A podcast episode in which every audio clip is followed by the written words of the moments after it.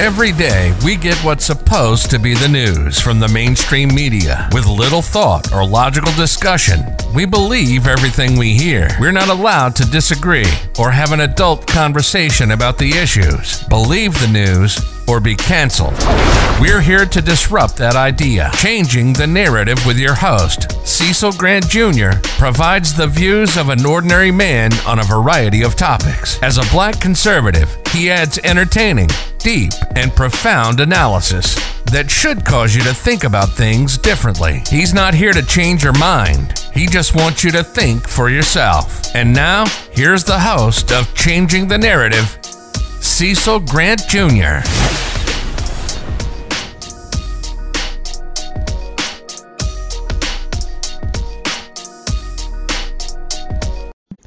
Welcome to Changing the Narrative. I'm your host, Cecil Grant. Today I had the opportunity to interview the candidate for the 36th District of California, Joseph E. Collins III. Joe is a 13 and a half year Navy veteran and he comes from South Central LA. He's currently a CEO of a contracting and development company and sits on a board of a private global development company. He's a licensed financial professional and holds a bachelor's degree in accounting from the University of Phoenix. He's a former host of KABC's radio show New Black Republican and currently congressional candidate for California's 36th district. In 2020, he ran against Maxine Waters in the 43rd district, getting almost 80,000 votes. He also organized teams that registered more than 50,000 Republican voters in the 43rd District.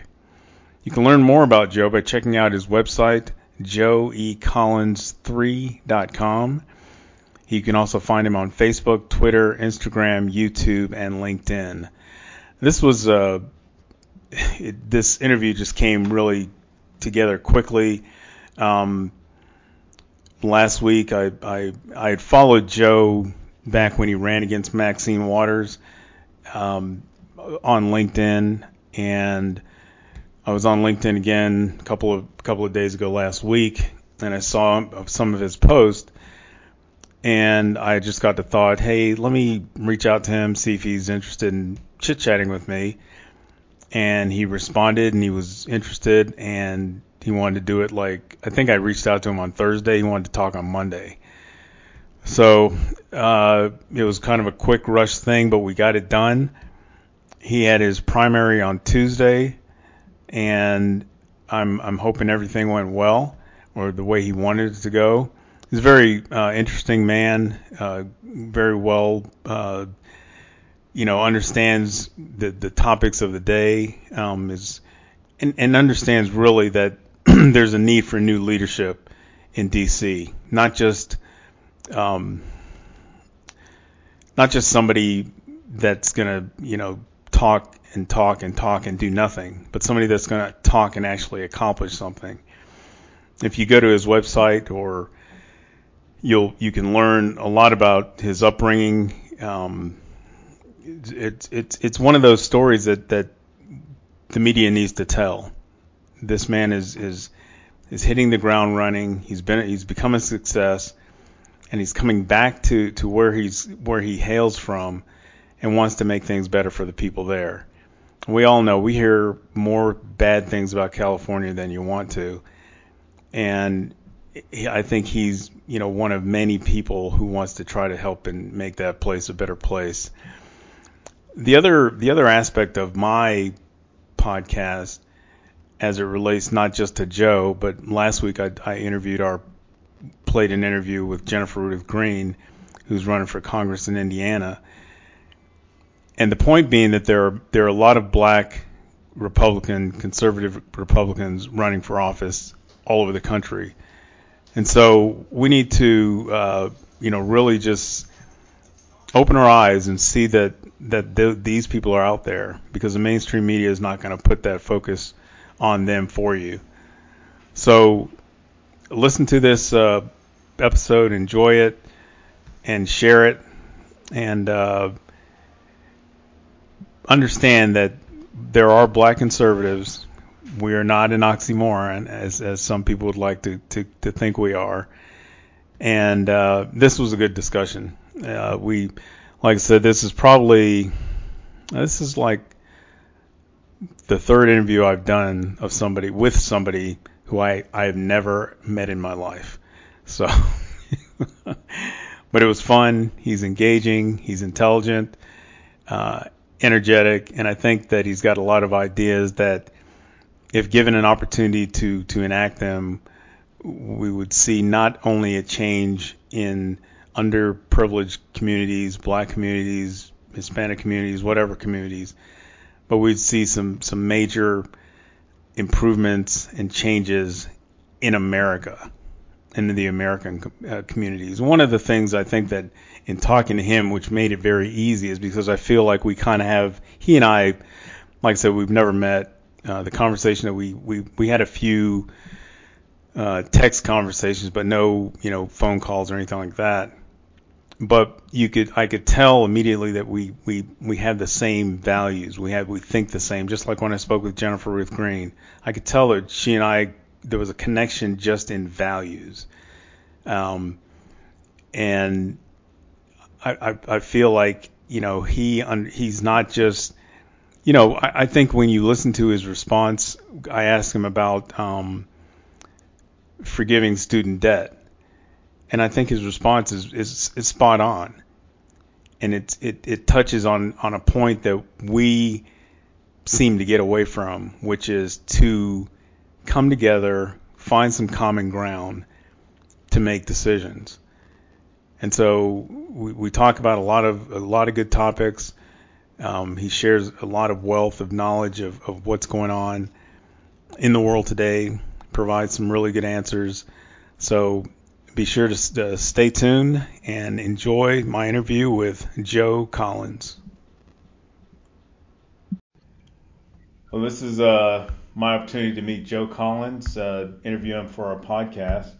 Uh, he's running for election to the U.S. House of Representatives to represent California's 36th congressional district.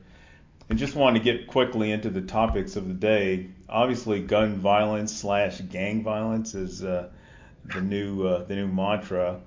Um, and I, I read some somewhere earlier this morning that I don't know if it was last Friday or this coming Friday is going to be Gun Violence Awareness Day, and we're supposed to wear purple or red or some orange or some kind of color.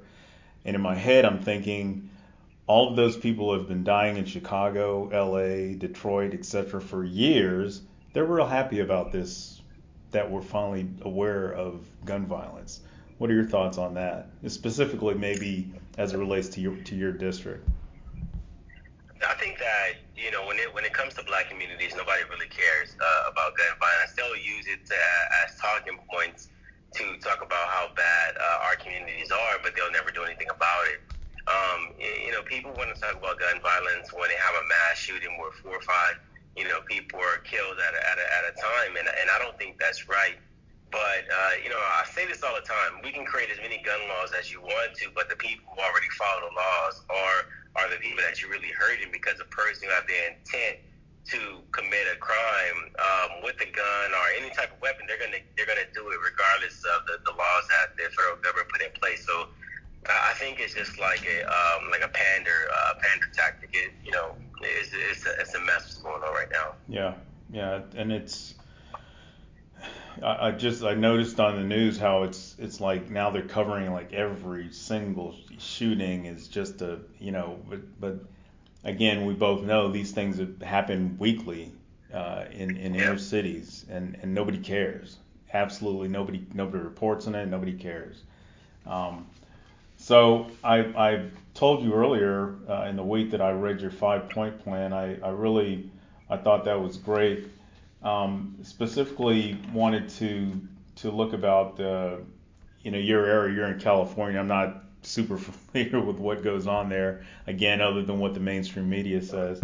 Um, what are your thoughts as far as uh, making improvements, as far as bringing back jobs? Um, you know, the homelessness. We see a lot of that on TV. How do you plan on? What's your approach to that? When it when it comes to jobs, I think uh, the biggest issue with California is uh, number one infrastructure, and number two taxes and restrictions on development. Um, I think that we have to start loosening up the uh, the restrictions and getting rid of the taxes uh, when it comes to development projects and, and taxes. Period. Um, in California, we're overtaxed for a lot of things that we don't see the benefits of.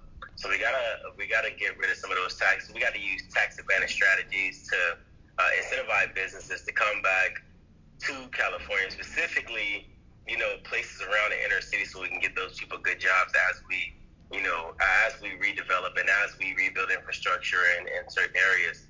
And when it comes to homeless, I think we, we got to open up the mental health facilities. The mental health facilities um, and, and make it so people can't check themselves out prior to the completion of their treatment. Uh, also, it's, it's a problem with taxes as well. A lot of people um, are homeless because they can't afford to live, and that's because the cost of living has risen uh, tremendously um, the way to get the cost of living down is you, you have to reduce the taxes. I mean, that's that's the, the best way to do it. Okay. And I, I know that was it two years ago you ran against Maxine Waters. Yes. Uh, okay. What I guess in that regard, um, and you talk about, you know, we need new dynamic leadership, and obviously, I think what we see now is a bunch of old, crusty people that have been in power forever. And will and, and, and in my opinion, and it's kind of to me it's funny, maybe it's not, but they most of them die in office. I mean, they die with a pen in their hand at their death. They they you have to peel their dead body out of out of Washington. What what what are your thoughts with regard to term limits? Yeah, I'm I'm pro term limits. I think anybody who's been in office uh, that long has to go. I don't think people who are in the in, the late 60s, 70s, and 80s um, represent uh, the vision of the future of America. I think that they represent the past of America, and they legislate uh, represent the past of America. And as you see right now, we're back at Jimmy Carter days with the same politicians who was in office uh, with with Jimmy Carter. I think we need young people um, getting up, getting involved in politics, and and moving the United States forward with the vision of, of young America.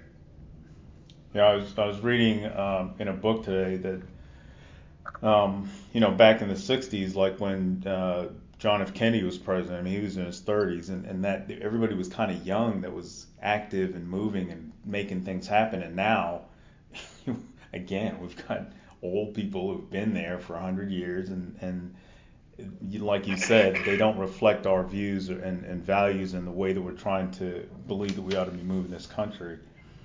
Why why do you think um, that conservative Black Americans are viewed as an oxymoron?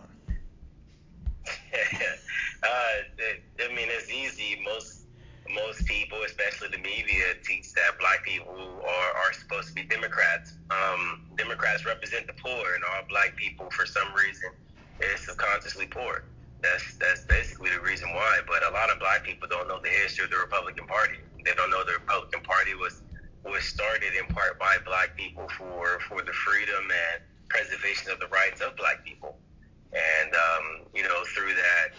Uh, through the uh, few other events, uh, economic events when the Emancipation Proclamation happened, and you know Southern Democrats couldn't make money with slavery anymore, and then you have the signing of the 1960s uh, Civil Rights Act that Black people thought was was great for them, which really uh, was, and you have a lot of Black people start going to the uh, Democrat Party, and and now we're in a situation that we're in because they think that the government is supposed to help us and we need the government help because for some reason we can't do anything on our own.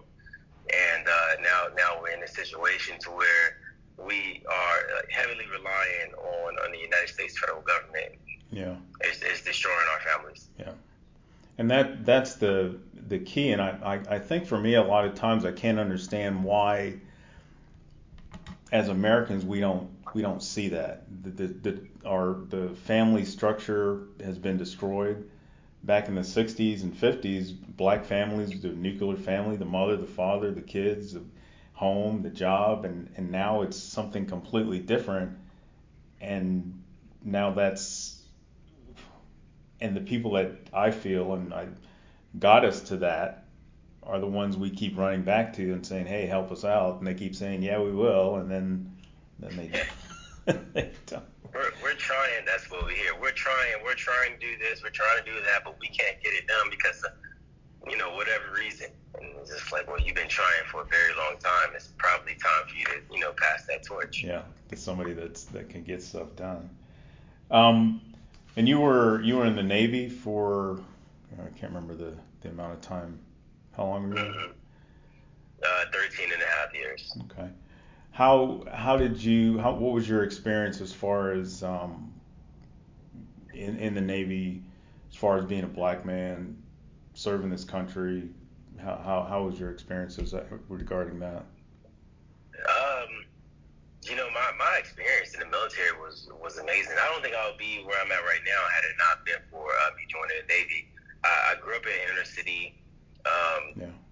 I uh, finished school in Texas, high school in Texas, because our house was shut up in a drive-by. Uh, I was going to college and working at Walmart, and um, you know the military just took my life to the to the next level. I don't think anybody in my family wanted me to join the military. I didn't think they expected me to join the military, but uh, they're glad I did. Yeah, yeah. Well, it, it seems to have done you done you quite well, and uh, you know, and and the the thing that that I that I like because I think I followed you a little bit when you ran against Maxine Waters, and then I again, like I said, you're not that disrespecting you or anything, but you're in California, I'm in Florida, you know, couldn't follow it completely, but um, you know that that was a, a challenge in and of itself because she is, you know, entrenched in in her district, and I'm not sure what's what's going on there, but. Uh, it's good to see, you know, I think for me, I've seen a lot of younger black men and women stepping forward and saying, hey, listen, not only am I running for a, a political office, but I'm a conservative. And then here's why, and, and moving forward with their agenda, which to me is positive. And I don't understand why black Americans don't latch on to the conservative movement of, of family, faith, hard work, all of those things, which I think are are in our core. What what do you think is what do you think is keeping Black Americans from from accepting that? Not like it's some foreign pill you got to swallow, because it's it's really who we are. I think. Why why do you think we're ignoring that? Uh, the Republican Party doesn't give freebies. Uh, I think that's one of the biggest things. And then second, they just don't come to our communities. Yeah. Uh, when I ran uh, when I ran against Maxine Waters in the 43rd district last cycle, that people were telling me this is the first time they ever had the opportunity to even talk to a Republican because they have literally never seen one, let alone a black Republican. So, um, you know, we, we got to show up. Democrats are there 24 7. Um, you know, I, I don't know what they do in the community because our community is still a mess, but they're there 24 7. So, you know. And, and the, the, I think the excuse, well, excuse, the reason that I've heard um, Republicans give about why they don't go into black communities is because they know they're not going to. It, it's I know you're not going to vote for me, so why waste my time or my funds? But yeah, you're Basically. you're still not going to get it if you don't go there. Um, yeah. I know I know uh, here in Florida, there was an organization called uh, Black Voters for Trump or something, and during the election, they went into the black community. It was black people going into the black community, um, you know, talking about the, the benefits of the Republican Party and that kind of thing. But to me, even if you take away, take out the Republican Party aspect of it, it's the the conservative values, which to me is your Christian faith. That you know, black people are, to me, I feel like they're very um, faith-based, family-based um, and and if you if you stand in at least those two blocks, you know, then you've got the pillar for Black America. So. Yeah, for the most part. Yeah. So, well, let me ask you about uh, student loan debt. That's another ball that's out there. Um, um, to me, the education process has a whole lot of work that needs to be done with it, but getting to the student, and that all leads to that student loan debt.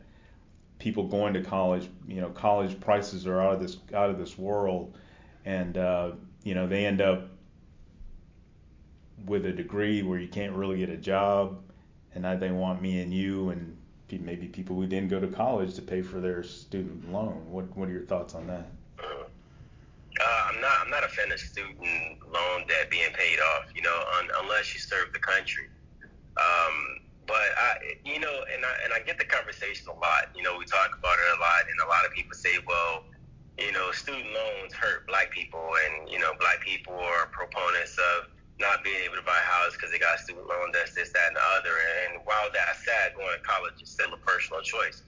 Nobody ever teaches people in our community the the what next aspect of um, starting a career. I'm gonna go to college and then what? I'm gonna get a great job. Well, how are you gonna do that? You know, and then you rack up all of this debt and you think that it's unfair, but it's, uh, at the same time, it's, it was that choice you made. It was the choice that somebody forced you to do, and so you have to, you know, pay, pick up the consequences for for your choices. But I also believe that the federal government going to spend billions and billions of dollars, you know, especially when they give it to other countries for dumb stuff, you might as well take care of the people of the United States. Yeah. Um, I'm a proponent of taking care of people in the United States before taking care of other country and all these immigrants that are coming over here illegally. So I just think the United States got their priorities mixed up. Yeah, for sure. and all of, all of the the the topics. I mean, we could we could touch on the disservice to all Americans when you start looking at the open borders. I mean, that's you're taking away jobs. You take you're you're bringing in violence. You're bringing in drugs. Um, I, again, I, I, I saw a video clip of the ladies on the View, and they were the one lady I don't know her. I don't whoever she was berating one of the other hosts because the host was talking about the fentanyl coming across the border. And this lady said, Wow, you sound like Fox News talking points. Well, no, it's real. Yeah. why, why, why, why does it have to get to crisis mode before anybody starts to believe what's going on? Well, that lady is in La La Land. You know, they don't, they don't, they don't really follow everything that's going on. They look at like MSNBC, where they throw a topic up there and they start giving their opinions of the topic instead of literally, you know, breaking down that topic, finding out what's really going on. You know, and Yeah. uh, and and these people really believe in a federal government that doesn't like. You know, they, they really believe that, and I and I think it's completely sad that people have these type of opinions on things that they don't know. Yeah, That lady don't live in anybody's uh, inner city. She doesn't live by the border. Never visited the border. Never. Don't even read the articles from like news uh, newspaper organizations, online newspaper organizations to find out you know what's going on. Because if that was the case, then she'd know that there are hundreds of thousands of pounds of fentanyl, cocaine, marijuana that's that's coming across that border. it's, it's uh, disturbing to say the least. So, the other topic, and I think this is, is something that's going to come up shortly as we get closer to the November elections. Um, voter suppression, voter ID, how it's racist, how black people are too stupid to get online and get an ID, that the, the DMV is too far away, and blah, blah, blah. What are your thoughts on, on that? I think that we need IDs. Not only IDs, maybe some type of way to prove your citizenship, like using your social security number. The same way that makes it uh, hard to open up a bank account, it should be hard to um, to, to deter people from uh, who are not able to vote to vote in the United States. Um, and people don't understand that. You're literally voting for people who have the ability to create policy that's going to improve or destroy your life. Why not make it so people uh, who can't vote can't vote? Yeah. you know? And a lot of times people mistake uh, the the lack of comfortability for for racism or suppression you know? And especially in Georgia Georgia they're trying to get these laws passed and make it so people who are working with certain political campaigns or, or certain uh, political parties you, you can't be around the voting places and they think that's racism because it's hot outside and it affects black people because black people actually go to the polls and it's like, well, if that's the case California, it'd be racist, uh, you know, for the last, you know, 40, 50 years because you cannot hang out around the polls, you know. Mhm. And uh, and if voting is so important, the same way people can get cigarettes, they can get weed, they can buy alcohol, and they can buy Jordans, then you should be able to go uh, vote in that same manner. You don't see Michael Jordan or anybody from Nike uh, standing outside Foot Locker tomorrow trying to give people water while they wait in line to buy shoes or, or a drugstore or something like that. It just it doesn't happen. Lack of convenience is not racism. Mm-hmm. You should you should want tighter restrictions on voting so we can ensure that our elections are safe and people who are eligible to vote can literally uh, vote in America and have their voices heard without influence. Yeah. And I think that, and when you talk about influence, I mean, I, it, sometimes I feel like uh, our our vote as a as a citizen gets lost because of lobbies. You know, these these and and and these high rolling donors who contribute to various politicians and say, hey, we'll fund your campaign as long as when you get in, you do this and that and the other. Whereas me, I'm just saying, hey man, I'm vote for you, take care of me, but I, here's 50 bucks. um, how do we how do we get it to where you know the, the the normal citizen feels like his vote counts? Because I think I think there are a lot of people that don't vote for that very reason. That I vote, so what? Yeah. Uh, I think it really depends on on the person who you're voting for to get in office. You know, they say the definition of insanity is doing the same thing over and over and over again, expecting different results.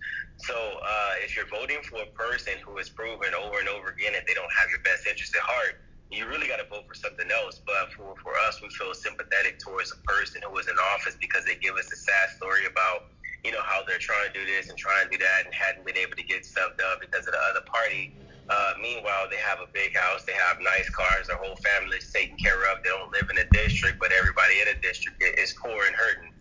You know, and so um, we really have to start taking a closer look at these politicians who have been in office, you know, 15, 20, 30, 40, 50 years, and, and Joe Biden's case. And, and you got to start saying, you know what, you guys have been ineffective. It's time for you to go. But um, until we get to that point, I mean, lobbyists don't even matter. You know, yeah. we got to get to the point where we're driving out failed politicians, and it's damn near all of them.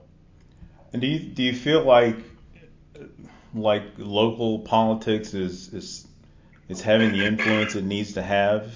I mean, you know, the, your local school board, your mayor, or, or however you know the local community is set up. Do you feel like they're the the public is involved enough at even at that level? No, not even a little bit. Um, and the reason why I say that is because even on the local level, you have recycled politicians. You know, they go for from the state legislator to the state assembly to the state house, or you know, they'll go from commissioner to city council to the mayor to the supervisor to the school board, like they're just recycling each uh, each positions, and you'll see the same people running for office time and time again of the popularity or the sympathy aspect that people have for these people. You know, oh well, she's a black person and they've been here for a long time, and we know them, or you know, we know this person because they go to our church, and it's like they they're literally destroying our community. They've been there for 30, 40 years. They're corrupt. Um, it's obvious that they're corrupt, and, and they mean us no good. Yeah, and I think you know, as black Americans, we we have to get to a place where we stop voting for just the color of this of a person's skin. Um, I, I again, this is my personal opinion, but I feel like when Barack Obama ran for office the first time, I think there were people who had never voted in their life came out of the woodworks. Yep. I'm voting for a black man. Do you exactly. know his policies? Do you know what he wants to do? Do you do you know anything other than his color of his skin? Um, it's sad, I think. Yeah, it kind of is. It kind of is. So, well, you've got, uh, like you said earlier, you've got your primaries uh, tomorrow, correct? Yep. So, what what are your big plans for today? Uh, we're gonna be out in the community. I'm probably gonna be on the phone the majority of the day, and you know, trying to get things set up for tomorrow. I think we're in a pretty good position. We've put a lot of work in. Um, we're still building up the momentum from the last election cycle. So, uh, you know, I look forward to going to the general election. Good, good, good, good. I uh, I feel confident. I've I've followed you on LinkedIn and seen some of your. I, I went to your website, which I thought was very good as well. Um, looked at a lot of the uh, video and interviews that you did on there.